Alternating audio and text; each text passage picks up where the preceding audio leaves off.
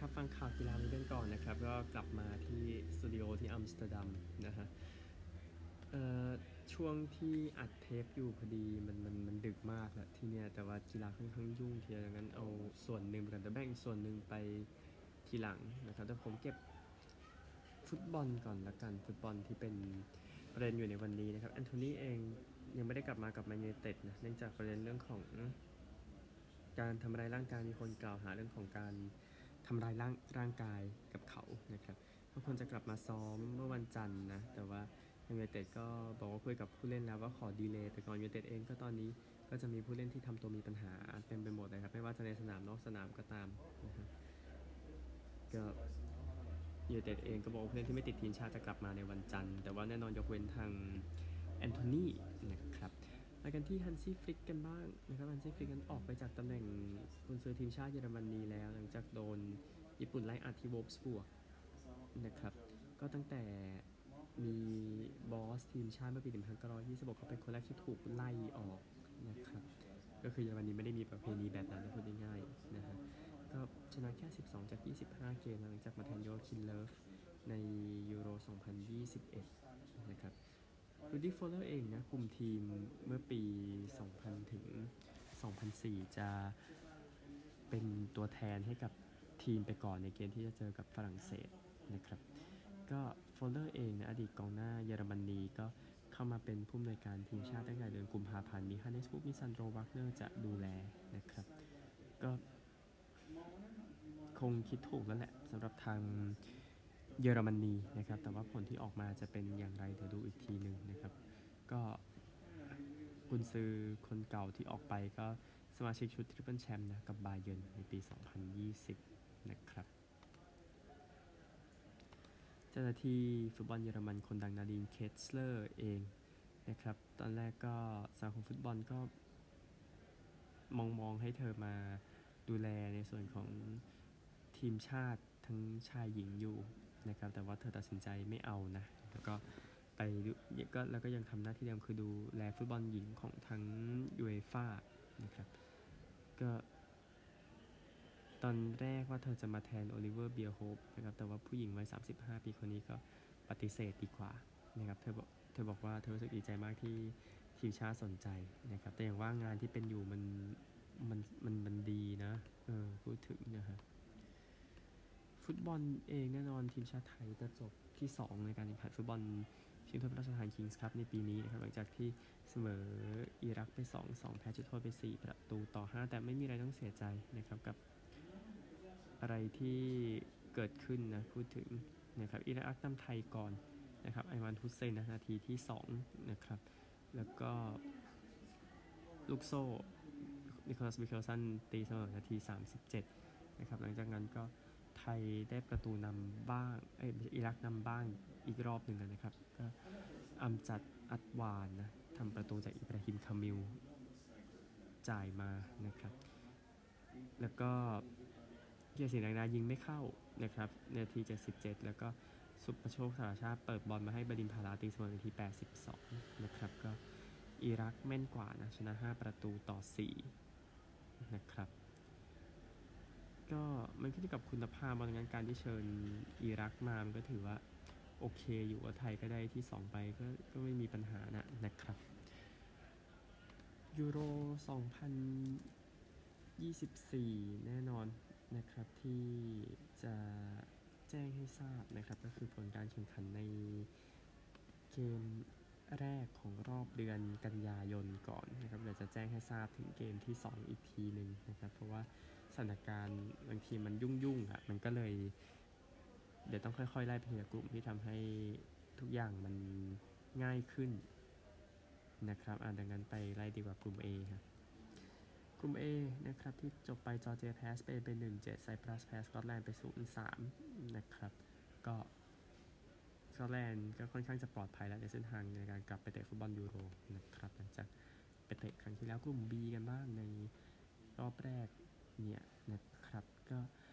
ฝรั่งเศสชนะไอร์แลนด์ขอโทษฝรั่งเศสชนะไอร์แลนด์2-0เนเธอร์แลนด์ชนะกรีซไป 3-0 นะครับ ก็เกมนัดที่2ในนี้แข่งกันอยู่ขณะอัดเทปเดี๋ยวค่อยมาได้สรุปอีกทีนึงนะครับ ไปกลุ่ม C กันบ้างนะครับ กลุ่ม C ก็ยูเครนเสมออังกฤษ 1-1 มาซิโดเนียเสมออิตาลี 1-1 อันนี้แจ้งไปแล้วโดยเฉพาะคู่อิตาลีนะครับที่แจ้งไปแล้วว่าเกิดอะไรขึ้นไปกลุ่ม D กันบ้างนะครับ กลุ่ม D เองก็โครเชียชนะลัตเวียไป 5-0 ตุรกีเสมออาร์เมเนีย1-1 ต้องไล่ตีเสมอด้วยนะตุรกีนะครับดังนั้นก็ถือว่าใช้ไม่ได้นะฮะกลุ่ม E เองนะครับก็เช็กเสมออัลเบเนีย1-1 โปแลนด์ชนะหมู่เกาะแฟโรไป 2-0 นะครับนั่นคือกลุ่มนี้ไปกลุ่ม F กันบ้างนะครับ กลุ่ม F ก็อาเซอร์ไบจานแพ้เบลเยียมไป 0-1เอสโตเนียแพ้สวีเดนไป 0-5 นะครับ สบายๆแหละนะครับ กลุ่ม G นะครับ ก็ที่เตะกันไปลิทัวเนียเสมอมอนเตเนโกร2-2 เซอร์เบียแพ้ฮังการี 1-2 นะครับ อันหนึ่งคู่มอนเตเนโกรบัลแกเรียที่เตะเมื่อคืนจบไปแล้วขณะอัดเทปมอนเตเนโกรชนะ 2-1 ได้ประตูชัยจากโยเวติชนะนาที 90บวก6นะครับ แต่เดี๋ยวจะย้ำอีกคู่พวกนี้ซ้ำอีกรอบหนึ่ง ไปกลุ่ม H กันบ้างนะครับ ก็คาซัคสถานแพ้ฟินแลนด์ไป 0-1 เดนมาร์กชนะซานมาริโนไป 4-0 สโลวีเนียชนะไอร์แลนด์เหนือ 4-2 นะครับ ยังเหลืออีกชุดหนึ่งนะฟุตบอลที่เตะเตะกันกลุ่ม I กันบ้างนะครับ กลุ่ม I เองในชุดวันเสาร์อันดอร่าเสมอเบลารุส0 0ยินดีด้วยนะฮะ โคโซโวเสมอสวิตเซอร์แลนด์ไป 2-2 ก็ยินดีกับโคโซโวเช่นกันก็โรมาเนียเสมออิสราเอลไป1-1 นะครับ สุดท้ายนั้นเป็นกลุ่ม J กันกลุ่ม J นะครับ ก็โปรตุเกสก็ยังชนะอยู่นะไปเยือนชนะสโลวาเกีย1-0ลักเซมเบิร์กชนะไอซ์แลนด์ไป 3-1นะครับบอสเนีย ชนะลิกเทนสไตน์ไป 2-1นะก็นี่คือยูโร 2024 รอบคัดเลือกที่ผ่านไปแล้ว นะครับแล้วเดี๋ยวเรื่องนี้ค่อยว่ากันอะนี่กันบ้างที่ชุดนี้ที่เริ่มไปแล้วเช่นกันฟุตบอลโลกรอบคัดเลือกในโซนอเมริกาใต้มันเตะกันตั้ง 18 นัดนะนะครับ ก็แมตช์เดย์แรกผลดังนี้นะครับปารากวัยเสมอเปรู0-0โคลอมเบียชนะเวเนซุเอลา1-0 อาร์เจนตินาชนะเอกวาดอร์1-0 เมสซี่ทำประตูเดียวนะฮะอุรุกวัยชนะชิลี 3-1 บราซิล ชนะโบลิเวีย 5-1 เดี๋ยวชุดที่ 2 ค่อยว่ากันวันที่ 10 เช้า 13นะครับ เดี๋ยวตามติดกันได้ฟุตบอลโลกที่ว่านะฮะฟุตบอลแค่นี้ก่อนนะครับ เอาบาสเกตบอลชิงแชมป์โลกกันบ้าง 2 คู่จบลงไปในเกมชิงเหรียญแต่ขอเป็นเกมชิงที่ 7 และ 5 ก่อนที่ 7 เป็นสโลวีเนียชนะอิตาลี89 85ดอนชิชครับ29 แต้ม 10 rebound 8 assist นะครับ เกมชิงที่ 5 ก็เพื่อนบ้านครับรัสเซียชนะลิทัวเนีย 98 63 นะฮะ เกมชิงที่ 3 กันบ้างนะครับสหรัฐกับแคนาดาเสมอกัน 111 111 หลัง 4 ควอเตอร์ แคนาดาชนะต่อเวลาไป 127 118 นะครับ ผู้เล่นคนนี้ดิลลอนบรูคส์ทำ 39 แต้ม แล้วก็รอบชิงชนะเลิศก็ควอเตอร์3แหละ ที่เป็น สำหรับทางเยอรมนีในการชนะเซอร์เบีย 83 77ควอเตอร์3 22 ต่อ 10 นะครับ ก็ผู้ชม 12,000นะ อัดเข้าไปในเกมนี้เด็กก็ตามขนาดสนามไม่ได้แบบโอ้โห มันเล็กขนาดนั้นไม่ใช่ มันเคลียร์เรื่องของการดูแลนะครับ แต่ว่าก็เยอรมนีก็ได้แชมป์โลกไป ได้แชมป์โลกสมัยแรกนะครับก็ยินดีกับผู้เล่นเหล่านี้ด้วยนะครับที่ ได้แชมป์ไปอันหนึ่งชโรเดอร์เอง 28 แต้มนะที่ทำได้ในเกมนี้แล้วก็ยินดีทุกทีมที่เข้ารอบไปโอลิมปิกด้วยดังนี้นะครับ แน่นอน 4 อันดับแรกนะก็คือเยอรมนีเซอร์เบียแคนาดาสหรัฐ แล้วก็ตัวแทนทวีปอีก 4 ทีมนะครับก็คือออสเตรเลียสุดานใต้ญี่ปุ่น แล้วก็เจ้าภาพฝรั่งเศส นี่คือทีมที่ไปแน่ ๆ ในการแข่งขันโอลิมปิกนะครับยินดีกับทุกทีมอีกครั้งหนึ่งครับ สำหรับการแข่งขันอื่นๆ ไล่สแกนนี่กันบ้าง คือในส่วนของรักบี้นั่นเอง เอาคู่ที่เอาตัวข่าวก่อนนะครับ ก็ทางเวรักบี้ออกมาขอโทษกันแฟนนะเนื่องจากความยุ่งเหยิงก่อนเกมที่อังกฤษจะเจอกับอาร์เจนตินานะครับ ก็เกิดการเกิดความโกลาหลพูดง่ายๆทำให้คนหลายคนเข้าสนามไม่ทันในเกมที่ว่านี้นะครับ ก็อังกฤษเองชนะ 20-70นะซึ่งเดี๋ยวผมจะค่อยๆขยายต่อไปอันหนึ่งการจัดการทางกีฬาในฝรั่งเศสก็โดนอีกแล้วนะครับ โดนจ้องแล้วหลังจากประเด็นที่เกิดขึ้นในแชมเปี้ยนส์ลีกในปี 2022 และนี่อีกนะครับ ก็คือรักบี้ที่ว่าเกิดที่มาร์กเซยนะฮะอันหนึ่งรักบี้ชิงแชมป์โลก นะครับอะไล่สแกนกันดีกว่าคู่ที่แข่งกันไปนะครับ เอาเกมเปิดสนามกันก็ได้ฝรั่งเศสกับนิวซีแลนด์ใน Stade de France นะครับก็ try ของเดเมียนเปอโนและเมลวินจามิเน่นะครับที่ช่วยให้เลอเบลอนะจัดการไปได้แล้วก็โดยการเตะโทมัสรามอสนะนะครับก็นิวซีแลนด์สู้อย่างกล้าหาญ นะครับตามรายงานแต่ว่าก็ไม่พอเอาเคมาร์กเทเลียของนิวซีแลนด์ทำไป2 try ในนี้นะครับแต่ว่าที่แน่ก็มันคงไม่ตกรอบหรอกเอาว่าตามตรงในเกมนี้ก็นิวซีแลนด์ยังไม่เคยแพ้เกมรอบแบ่งกลุ่มจนทั่งเกมนี้นะนะครับแต่ว่ามันก็อยู่ที่สายด้วยเนาะที่ทำให้มาอยู่กับฝรั่งเศสแล้วก็เสียสถิติที่ว่าไปนะครับสำหรับเกมนี้นั่นคือเกมวัน วันศุกร์นะครับกันเอาวันเสาร์กันบ้างเริ่มจากอิตาลีกับนามิเบียก่อนละกันนะครับสาระที่แซงเอเตียนนะครับก็คืออิตาลีก็ต้องทำงานนักแหละไม่ได้ไม่ได้ว่าผลมันมาชนะแบบนั้นก็ตามนะครับแต่ว่าคลาสของอิตาลีมันโอเคมันสูงกว่านามิเบียมากก็จัดไป7ทรายตอนหนึ่งในการชนะที่ว่านี้นะครับไม่มี 2 ทรายนะ ในเกมที่ว่านะครับก็ทางนาเบียก็มีจังหวะลงไปเหลือ 14 คนอยู่ช่วงหนึ่งนะครับ แล้วก็แน่นอนก็ยับเลยนะครับนั่นคือ คู่นี้นะครับเอาทางไอร์แลนด์กันบ้างนะครับก็ไอร์แลนด์เองก็ ไลอัดทางโรมาเนียนะ82แต่อาบอกอะไรไม่ได้มากขนาดนั้น โอเค ดูว่าจอห์นนี่เซ็กสตันกลับมาแล้วนะครับ แต่ว่าก็ยังเอาชนะไปได้อยู่ก็ค่อยๆวัดยังมีหลายเกมด้วยกันนะครับ ก็ทีมมันต้องการเขานะ พูดถึงนะครับ แต่ว่าไลน์เอาไอแลนด์มันอาจจะไม่ถึงกับเด่นดังมากใน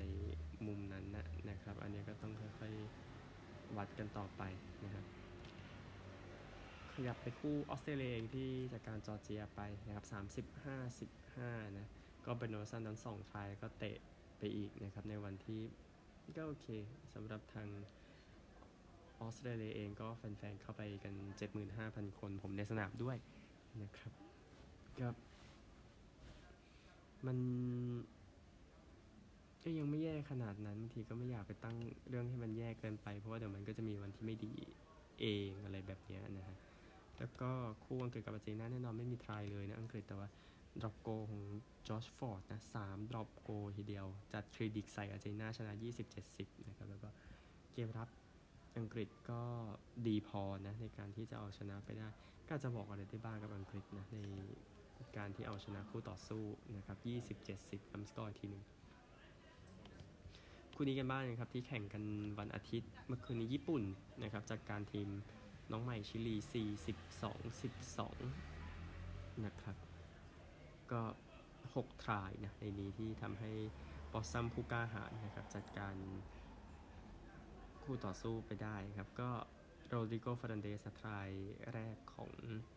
ชิลีในช่วงต้นเกม แต่ว่าญี่ปุ่นเองก็ก็ยังดีพอนะครับ ก็รู้ว่าควรจะทำอะไรอะพูดง่าย ๆนะครับ คู่หนึ่งนะครับก็คือเกมแอฟริกาใต้กับสกอตแลนด์นะเกมนี้ซึ่งมีผลต่อการเข้ารอบก็แอฟริกาใต้ก็ยังโอเคอยู่แชมป์เก่าเอาชนะ 18-3 นะครับก็ยังก็ถือว่าสู้ได้ในช่วงแรกนะสำหรับทางสกอตแลนด์ในนี้นะครับ ก็โอเคจะจริงอยู่ว่าแอฟริกาใต้พยายามกดดันอยู่ในช่วง หนึ่งของเกมแต่ว่าแต้มที่ได้เนี่ยมันก็ไม่ถึงกับเยอะแต่โอเคเกมป้องกันแหละที่ทำให้แชมป์โลกเอาชนะไปได้นะครับเวลส์กับฟิจิขณะอัดเทปผลยังไม่เข้าข้ามไปนะครับอะรักบี้ขยายให้แล้วนะเพราะว่ามันต้องขยายนิดนึงอะพูดถึงนะครับอะข่าวเปตเตอร์เลตกันไหมนี่โจชัวบวกดีออนเตย์ไวลเดอร์นะครับเตรียมซัดกันในมวยเฮฟวีเวทก็ทางเอ็ดดี้เฮิร์นันแจ้ง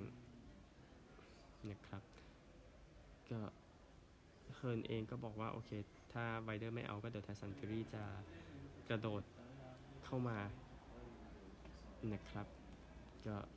เฮิร์นก็บอกว่าคุยเรื่องเงินคุยเรื่องหลาย ๆ อย่างแล้ว เขาบอกเขาบอกทุกอย่างแล้วอะแต่ว่ามันก็มี clause ในการที่เอ่อที่จะไม่เอาอยู่ในมุมนี้นะครับอะไปกันที่เทนนิสกันบ้างแน่นอนนะขณะเทป US Open ชายเดี่ยวยังไม่เล่นนะ แต่ว่าเดี๋ยวขอ อันนี้ก่อนก็คือทางคู่ผสมที่ได้แชมป์ครับแอนนาดานิลินากับแฮร์รี่เฮลิโอวารานะครับที่มาเจอกันเมื่อไม่นานนี้นะครับก็เป็นแชมป์แกรนด์สแลมรายการแรกกันนะครับ ก็คือคือทั้งสองคนนี้มาอยู่ในโต๊ะสมัครในช่วงเวลาเดียวกันนะครับก็ดานิลินาเองบอกนะครับว่าขอบคุณ partner ครับมันไม่มีคำอื่นมันเป็น มันเป็นการผจญภัยที่มันเป็น การสู้ที่ยอดเยี่ยม แล้วก็เอาชนะไปในที่สุดนะสำหรับทางคู่นี้นะนะครับไม่มีอันดับแน่นอนแล้วก็ชนะไป ก็เฮลิโอวาราเองลืมขอบคุณคู่ของเขานะครับ ต้องขอไมค์มาขอบคุณทีหลังนะครับอันหนึ่งคาร์ลอสอัลคาราซกำลังจากตกรอบรอง US Open ก็ขอไม่ไปเล่นทีมชาตินะครับในการแข่งขันเดวิสคัพ ซึ่งเดี๋ยวจะแจ้งให้ทราบต่อไปอัลเบิร์ตรามอส บิโญลาสนะครับ ก็เตรียมจะมาสู้ศึกให้กับ สเปนแทนนะครับ ก็เดวิสคัพเอง 12-17 กันยายน เดี๋ยวจะคุยอีกทีในเทปวันที่ 12 พรุ่งนี้แหละนะครับ อันนั้นคือเทนนิสนะครับ อันหนึ่งการวิ่ง Great North Run นะ 13.1 ไมล์จากนิวคาสเซิลไปเซาท์ชิลส์นักกีฬาในตำนานก็คือโมฟาราห์จบอันดับ 4 นะครับเขาบอกว่าอารมณ์หลายอย่างมันเต็มไปหมดเลยจากจบการแข่งขันนะครับ ฟาราห์เองก็ใน CV ของเขาให้พูดอย่างไรดี ก็แชมป์5,000 เมตร แชมป์หมื่นเมตร ที่ลอนดอนในโอลิมปิก แล้วป้องกันแชมป์ได้ที่ริโอ